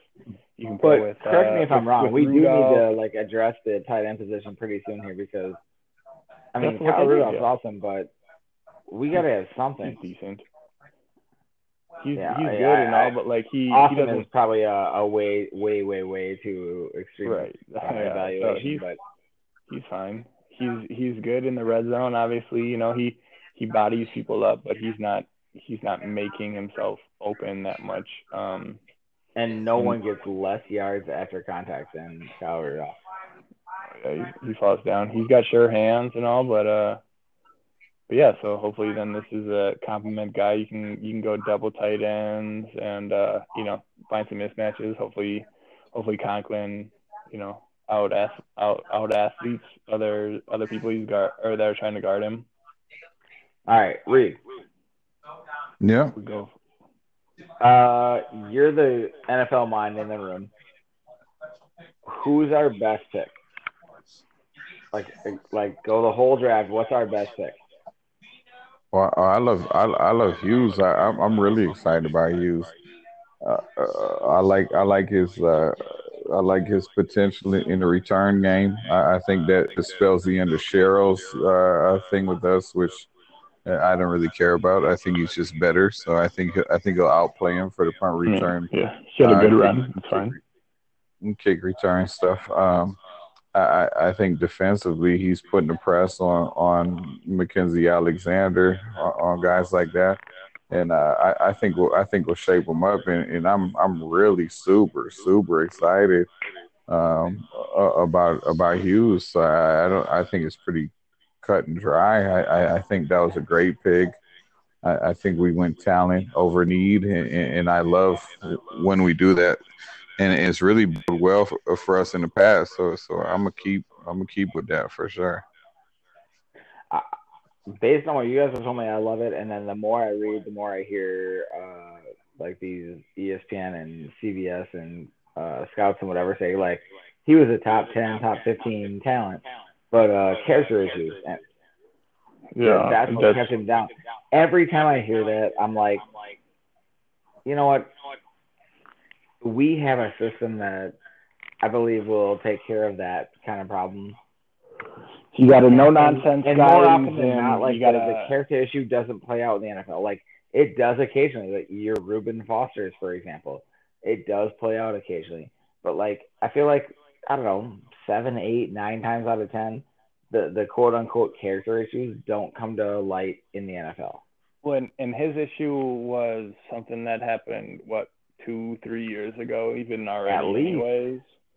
But yeah, you take him, you got Zim, who's a no nonsense guy. He's gonna give it to these dudes straight. And you put him with a veteran defense now, and he's gonna learn, if he doesn't already, but he'll just learn to follow suit. And even so, they signed then Newman back. A lot of it. We kind of chatted on, but it's more of player coach, having that instructor out there. So that's another veteran presence to be hey, here's how you become a professional. And I heard the conversation I heard. This is from Doogie, so I can't take any credit from this, but Doogie was saying that Zim went up to Newman and was because I guess Newman wanted to actually retire this year, and he's like, hey, I need one more year out of you. To not only play the nickel, but mentor this guy to be your replacement, this and that, and even maybe a little bit of Mackenzie Alexander and stuff like that. But I just love the way he builds that camaraderie within the film room and things like that with these guys, and has a guy like Newman come in and just be his coach. Yeah, Mackenzie Alexander, I think, in the film room and on the field and everything. He talked last year, too, about how much impact that Newman had even on him and how much he developed even just last year. Also, did you guys know Mackenzie Alexander's brother's name? It's Mackenzie and McKendro. Golly, I thought it was going to be Tate. I thought it was going to be Mackenzie and Tate. That would have been funny. That would have been awesome. Yeah, that would have been fun. Mackenzie and McKendro. Yeah. The Alexander brothers. Yeah, there's some brothers for you. That's they're out there. Southern boys for you. Reed, dude, as a future father, don't do that. Well, listen, I'm not guaranteeing anything. But what something that I do think is underrated about a lot of these guys, and about Zimmer, about people coming into our system like that, is how much guys who everybody looked up to, who's so cocky, guys like Deion Sanders, dude, like Deion's guy is Zim. Right. When he was in Dallas, when they won, so like. When guys like Deion are like saying Zim's my guy, guys that come in with a little bit of attitude and they're talking to guys like Deion who they're thinking is like the man, and they're like, dude, Zim's the guy. That really bodes well for us. So like, I'm not really concerned about the Hughes situation at all. Who didn't get into a little bit of trouble. I don't really want to D-back that didn't get into a little bit of trouble. So. Let's go. So a couple of other things real quick. We moved up to draft a kicker. It's never ideal, but whatever. We got ourselves a kicker, Daniel Carlson, our second fifth rounder. Basically, Kai's out, Carlson's in. Young kid, big leg. You know, hopefully Torres is out. Yeah, Kai's gone.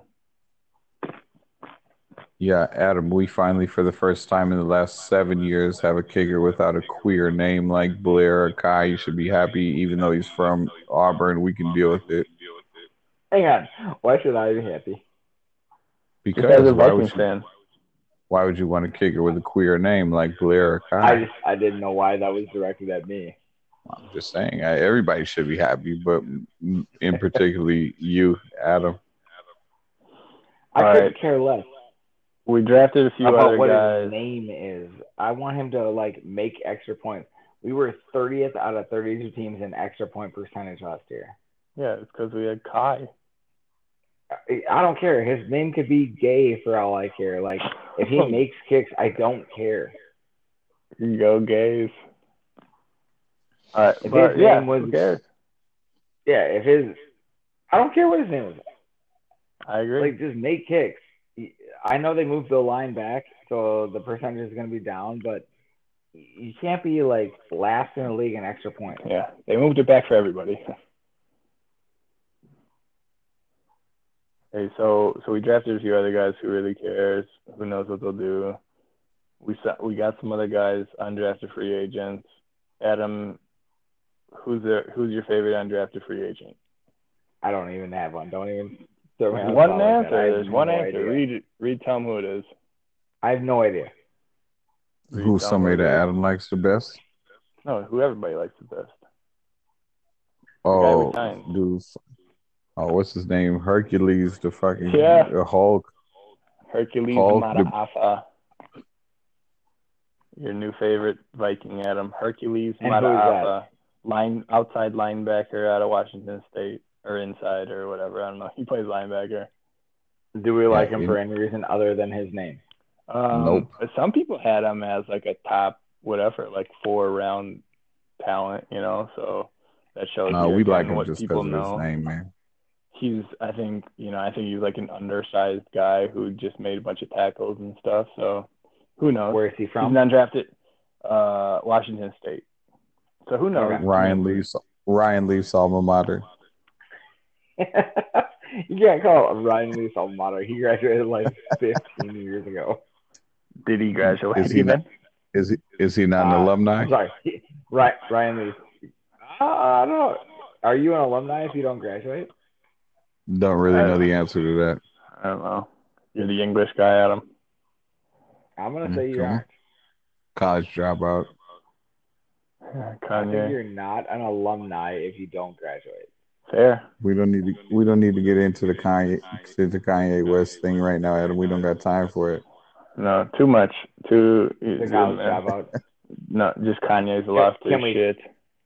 Do we have a minute to talk about the song he does with T.I. right now? No, we don't. We're talking NFL. So what do you guys think about quarterback? Yeah, we're talking NFL draft quarterbacks. What do you guys think? You guys didn't like the Baker Mayfield first pick.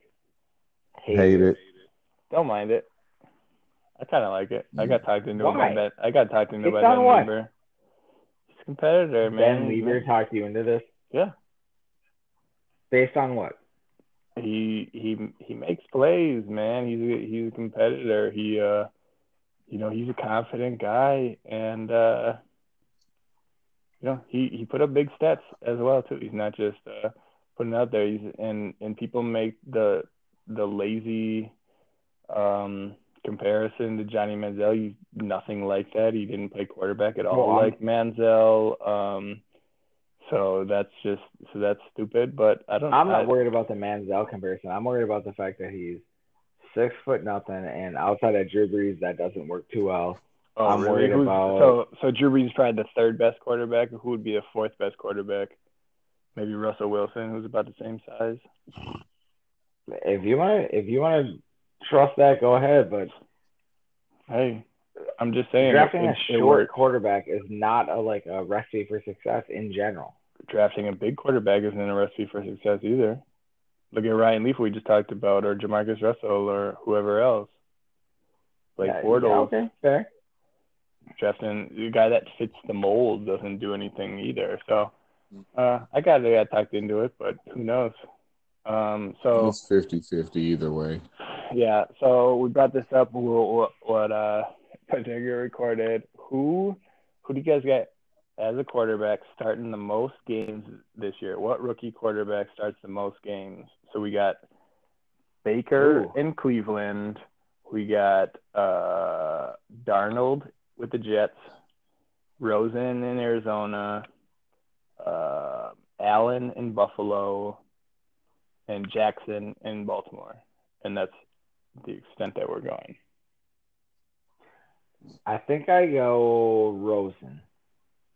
Pick Rosen. I just don't think there's a whole lot of competition for him. Well, that's an easy pick. You're assuming Bradford gets hurt and goes down. They just paid him $20 million. We're all assuming he goes down. And that's a fine pick. I'm taking Josh Allen in Buffalo. I know they technically were a playoff team last year, but man, they got nothing there. We've got him outperforming A.J. McCarron. Yeah, I mean, and I love McCarron in general. Thanks a lot for the years at Alabama, but I think they got to go with the young gun. I'll take Josh Allen playing in most starts as a rookie quarterback this year.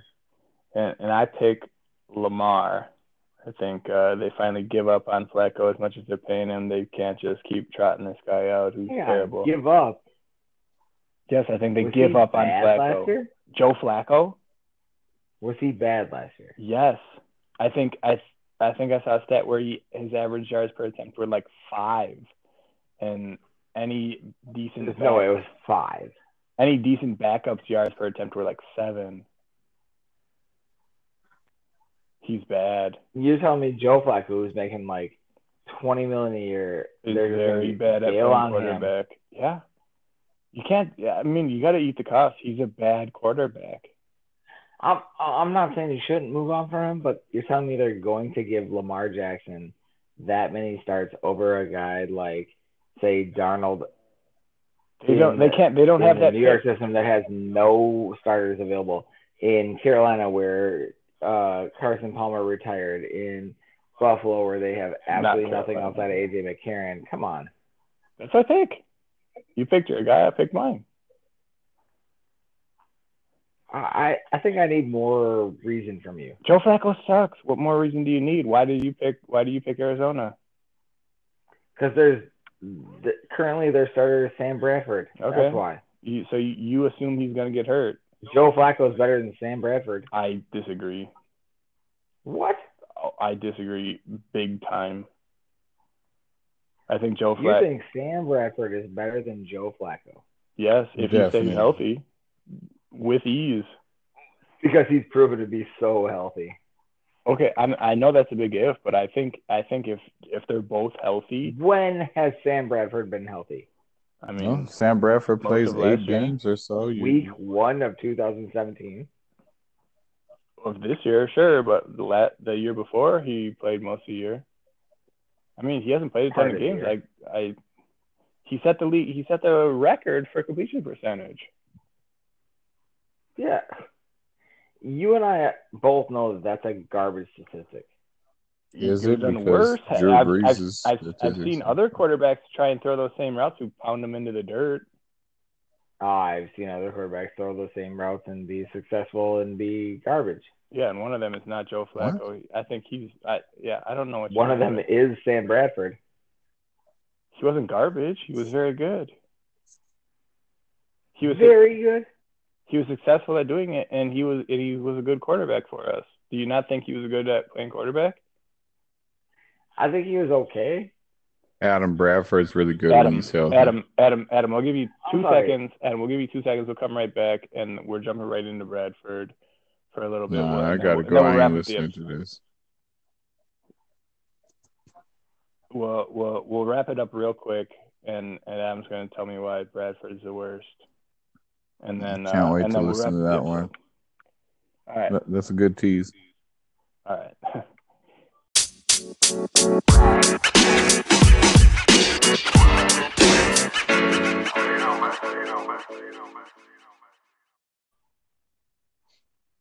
Hey, yo. Come on with it, Adam. We're waiting on him.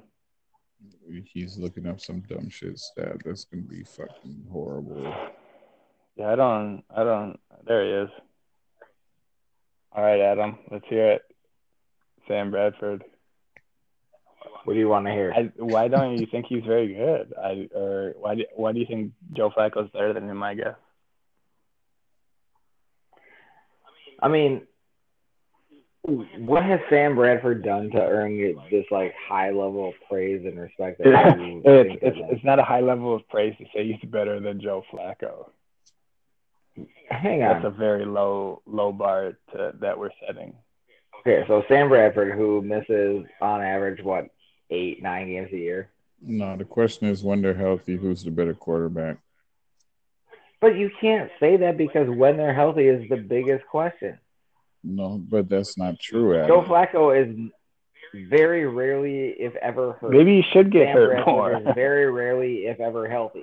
Maybe he should try and get hurt more and do some more stuff because he's so bad.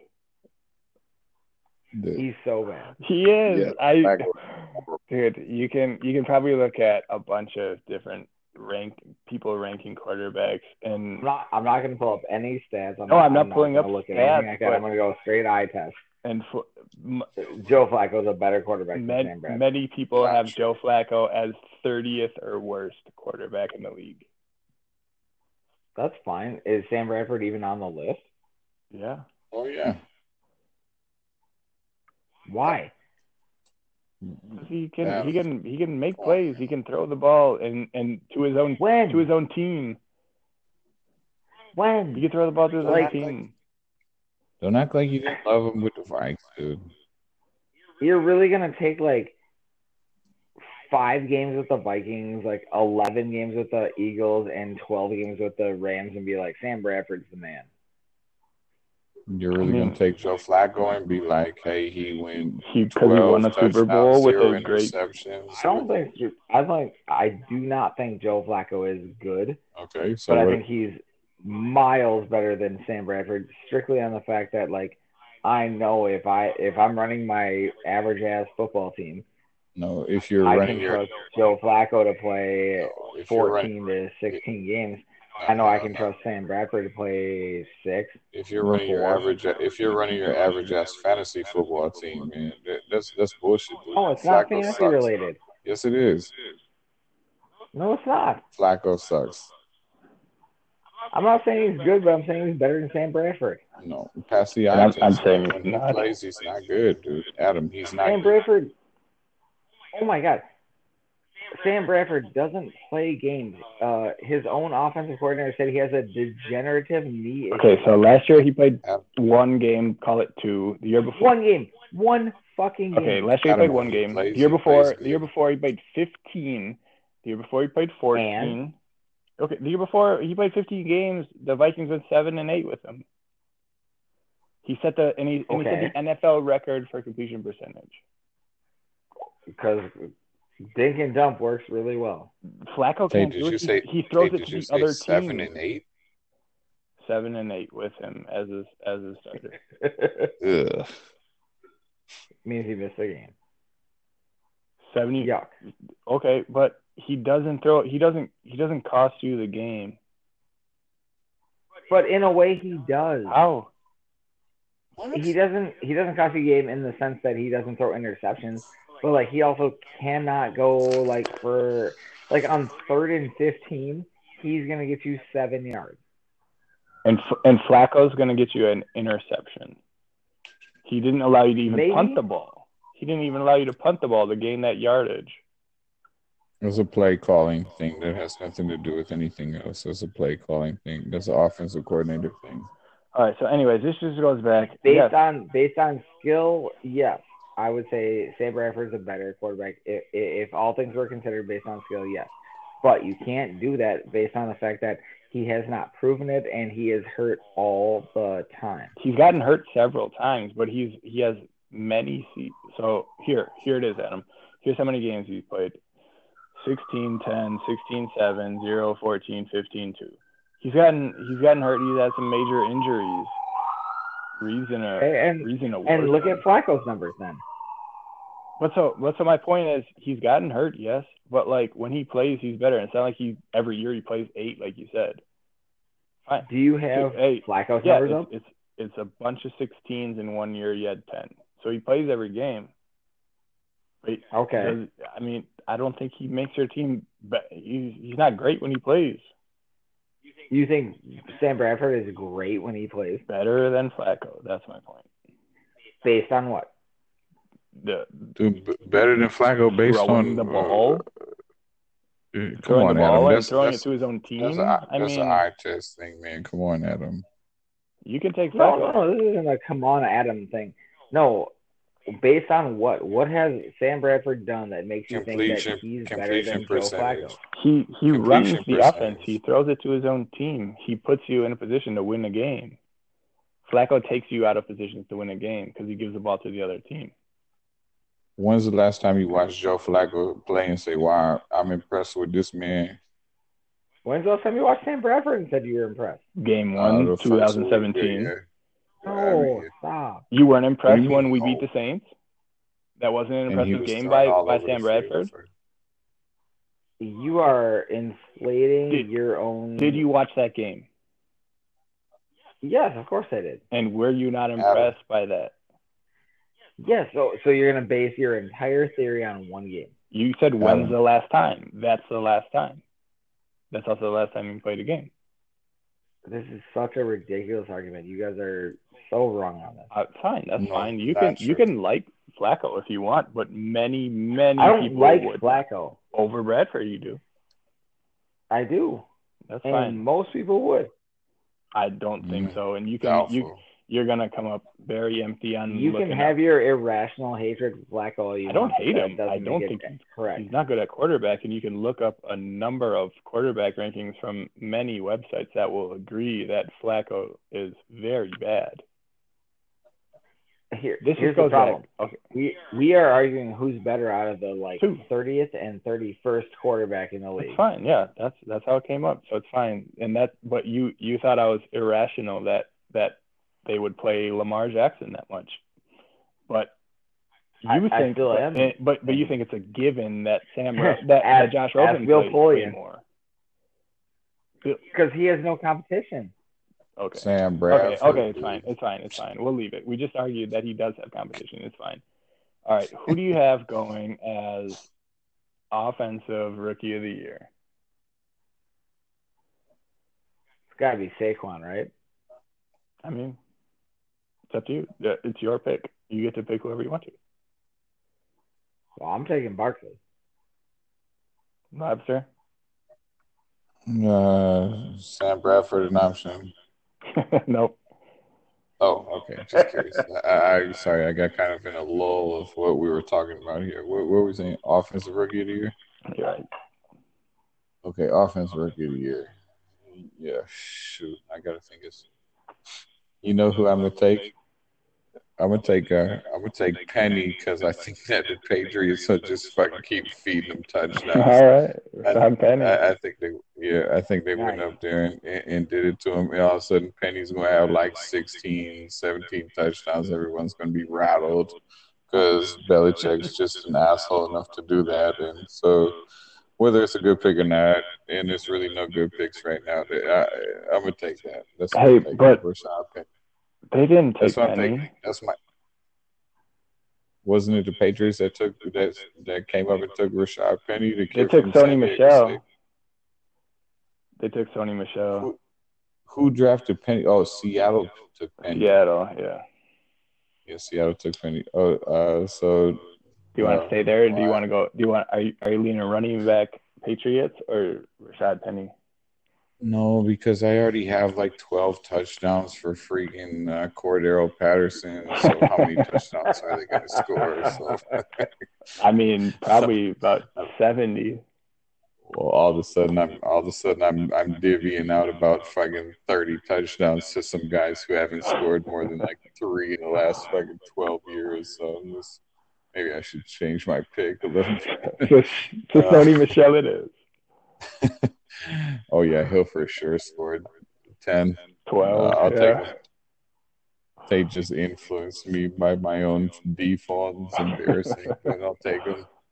Nice. Well, to take somebody different, then I'll go Reeves guy, and I'll go Ridley. Yeah, Ridley's tough. Ridley goes into the Atlanta Monster, and he comes away with 10 himself and touchdowns. Gets up to about 800 yards. Third wide receiver there. Third? Yeah. Is he not? You got Sanu still ahead of him? Yeah. Okay, that's fair. For a little while anyways. Right. Okay, all then right. Defensive Rookie of the Year. That'll wrap us up. Man, who you got? Defensive Rookie of the Year. Oh, shoot. I'll go, I don't know, Denzel Ward. Denzel Ward, Cleveland. Make him take. Yeah. I'm taking Derwin James, L.A. Chargers. That's where I was thinking about going. I'm saying return game. I'm saying he ends up with 4 touchdowns total. I'm saying about you got a lot of return touchdowns in the modern NFL where nobody can return. Yeah, we've got them coming this year. A return of the returns. Hey, somebody's got to fucking pick it, man. I mean, it'll never happen. They don't though. I was listen, Adam. I said, all right. I guess what I didn't mean 4. I meant 4 touchdowns total for Derwin James. Whether that means like 3 of them are interceptions to the house, or 2 fumble recovery and 2 interceptions to the house and a punt return. Okay, that's way better. I guess I didn't phrase it right. I'm saying he's a defensive / special teams player, and I say he ends up with 4 touchdowns total. And either way, whether that's right or not, I think that he gets around 4 or 5 picks. I think he's tough. I don't know. I'm just trying to take somebody. I don't know. I should probably take a linebacker who's just going to probably get like 100 tackles. That's not what I'm taking. So. No, that was my play. I was going to take Chubb. But who do you got? Yeah, that was exactly what we talked about. That's my guy. So I'm going to take Roquan Smith. I think he gets like 20 tackles, and that gets him the Defensive Rookie of the Year. Well, fair enough. I hope he has 3 tackles against the Vikings total in those 2 wins that the Bears get against the Vikes. So. For sure. Tough Bears. Yikes. I got a lot. I got to start changing my picks around a lot here. You don't like the 14-2 and 2 losses to the Bears? I don't hate it. No, you gotta ask me again tomorrow. I'll hate it for sure. All right, guys. Well, hey, whatever, man. Derby Day tomorrow. Good bro. Friday. Yeah, it was good one. Cinco de Mayo tomorrow. Derby Day. No boxing match. Is that right? Or does somebody fight tomorrow? Nothing important. Yeah, nobody. All right. I think there is a fight, but it was supposed to be Triple G Canelo, and that's obviously way off the books now. Yeah, they might never fight again. Triple G's fighting somebody else. Canelo's an asshole. Triple G's fighting somebody else. It was supposed to be. Like November or something now? It was supposed to be Triple G and Canelo. Sorry, but Triple G's got another fight lined up now. He does, but he's going to fight some stuff. That's what I say. They're third round. It's dumb. Yeah, whatever. Yeah, Triple G. The next one fights. The next one's what? Triple G fights tomorrow night. He does fight. That's what I thought. I thought he stayed on the book. No, he definitely fights, but he's fighting against some scrub. It's going to be less than 3 rounds. So the next one. Triple G fights, what's the kid's name? Vanez. Matiro Sauron or some dumb shit name. Somebody. That's a terrible name. He's gonna knock him the fuck out. Martirosan, Vanez Martirosan. I mean, it's just gonna be a Cinco de Mayo beat down for everybody to cheer about later. So the next big fight across any of the boxing or mixed martial arts is the heavyweight title fight. Thank you. Is that right? Joshua something versus something. Yeah. Yeah, but that's not coming. That's got to be a great battle. So July, right? I don't. Yeah, probably at least. I don't know. I just know. I think they're supposed to fight at some point. I thought they were gonna try to make it a July 4th or that rough estimate of a weekend kind of fight. Yeah, it's the American versus the English. Right, and they're trying to make it the whole Rocky Apollo thing and have it on July 4th weekend and that kind of thing. Sounds fun, but that's a midweek, so yeah, hopefully they pick maybe the one right after the 4th. Yeah, I mean, I have no idea. That's all I read is that they were going to try to make it the whole big spectacle. You guys understand who the champs are or not really? Joshua something. Nope. No, Anthony Joshua is from England, from Great Britain. Yeah. He's a black guy like Lennox Lewis. He's going to fight my guy Deontay Wilder, who's an Alabama boy. I actually know Deontay Wilder. Well, I read up on it somewhat before, and I think Wilder, they thought they were framing him up just to kind of get him to fight big, and then all of a sudden he knocked somebody out, and they're like, oh, this dude actually is good, not just kind of been beaten up on scrubs. Who, Deontay Wilder? Yeah, or maybe the opposite. Oh, he's legit. Or maybe it's that dude Joshua. Yeah, it's Joshua. Deontay Wilder's been legit for the last probably 2 years. Yeah, Reed's right. Wilder's very, very legit. No, maybe then it's Joshua. I mean, they both got stellar records. Obviously, one of them had been basically fighting scrubby ass dudes, and then they put him against somebody that a lot of people thought was going to be too legit, and then he beat up that dude, and they were like, oh, okay, this guy actually is good, not just beating up those that suck. Oh. Well, the thing is, they got MC Hammer. You know, they got 6 different belts for heavyweights right now. I read this article 3 months ago. IBO, WBO, IBF, WBA, WBA Super Champ, WBC Champ. I mean, there's a lot of things going on, but stupid. Dude, I love Deontay Wilder, Bama Boy, Bomb Squad, shit. That's my guy. I think he's a man. I love him. He's fun as heck to watch if you ever get a chance. This dude just fires haymakers. He's a good time. Perfect. We'll call it out. Real quick before we go. Reed, who do you got winning the Derby? Who do I have winning the Derby? Yep. Dude, I'm going with the trend. I'm saying the winner is still Justify. I think Justify, he's in a good spot. I think he's fine. I think the track sets up well for him. I think it's Justify followed by my boy Jack. That's my exactor. So I'm going, what does that make it? 7-10 and Big Bolt Dioro in the 11th spot, coming in third. That's what I'm saying. Top three. Your trifecta is? Justify, my boy Jack, Bolt Dioro. There you go. Make a bet, Skin. Absolutely. Make sure you put my boy Jack in your trifecta, superfectas. Make sure I would guarantee money that this dude finishes in the top four. There you go. There you guys go. A lobster stamped approval. 30-1. I like it. That's a great way to end the podcast. All right, guys. Well, if you're out at Canterbury tomorrow, go find Reed. If you're out doing yard work, go find Adam. Yeah, if you're just hanging out at home drinking Corona Lights, you can find me. Yeah, find me. Find Dog Willie. Find the rest of the St. Thomas crew. Find Maddie. Find Marnie. Find the whole gang. And all right. Well, we'll catch up early next week here. We'll get it going again. All right. I'll let you guys know how much money I win tomorrow and how much Dog loses. I'll keep you updated. The answer is all of the money that Dog loses. Absolutely. Reed, right, quick over under on number of cans of chew that Mo and Dog put down at the track. Mo and Dog combined? Yeah. Combined. He's had it 4. I'll take the under. I think they started to go pouches now, in which case I'm taking over 30 pouches total. That's a good bet. Well, anybody want to take the under?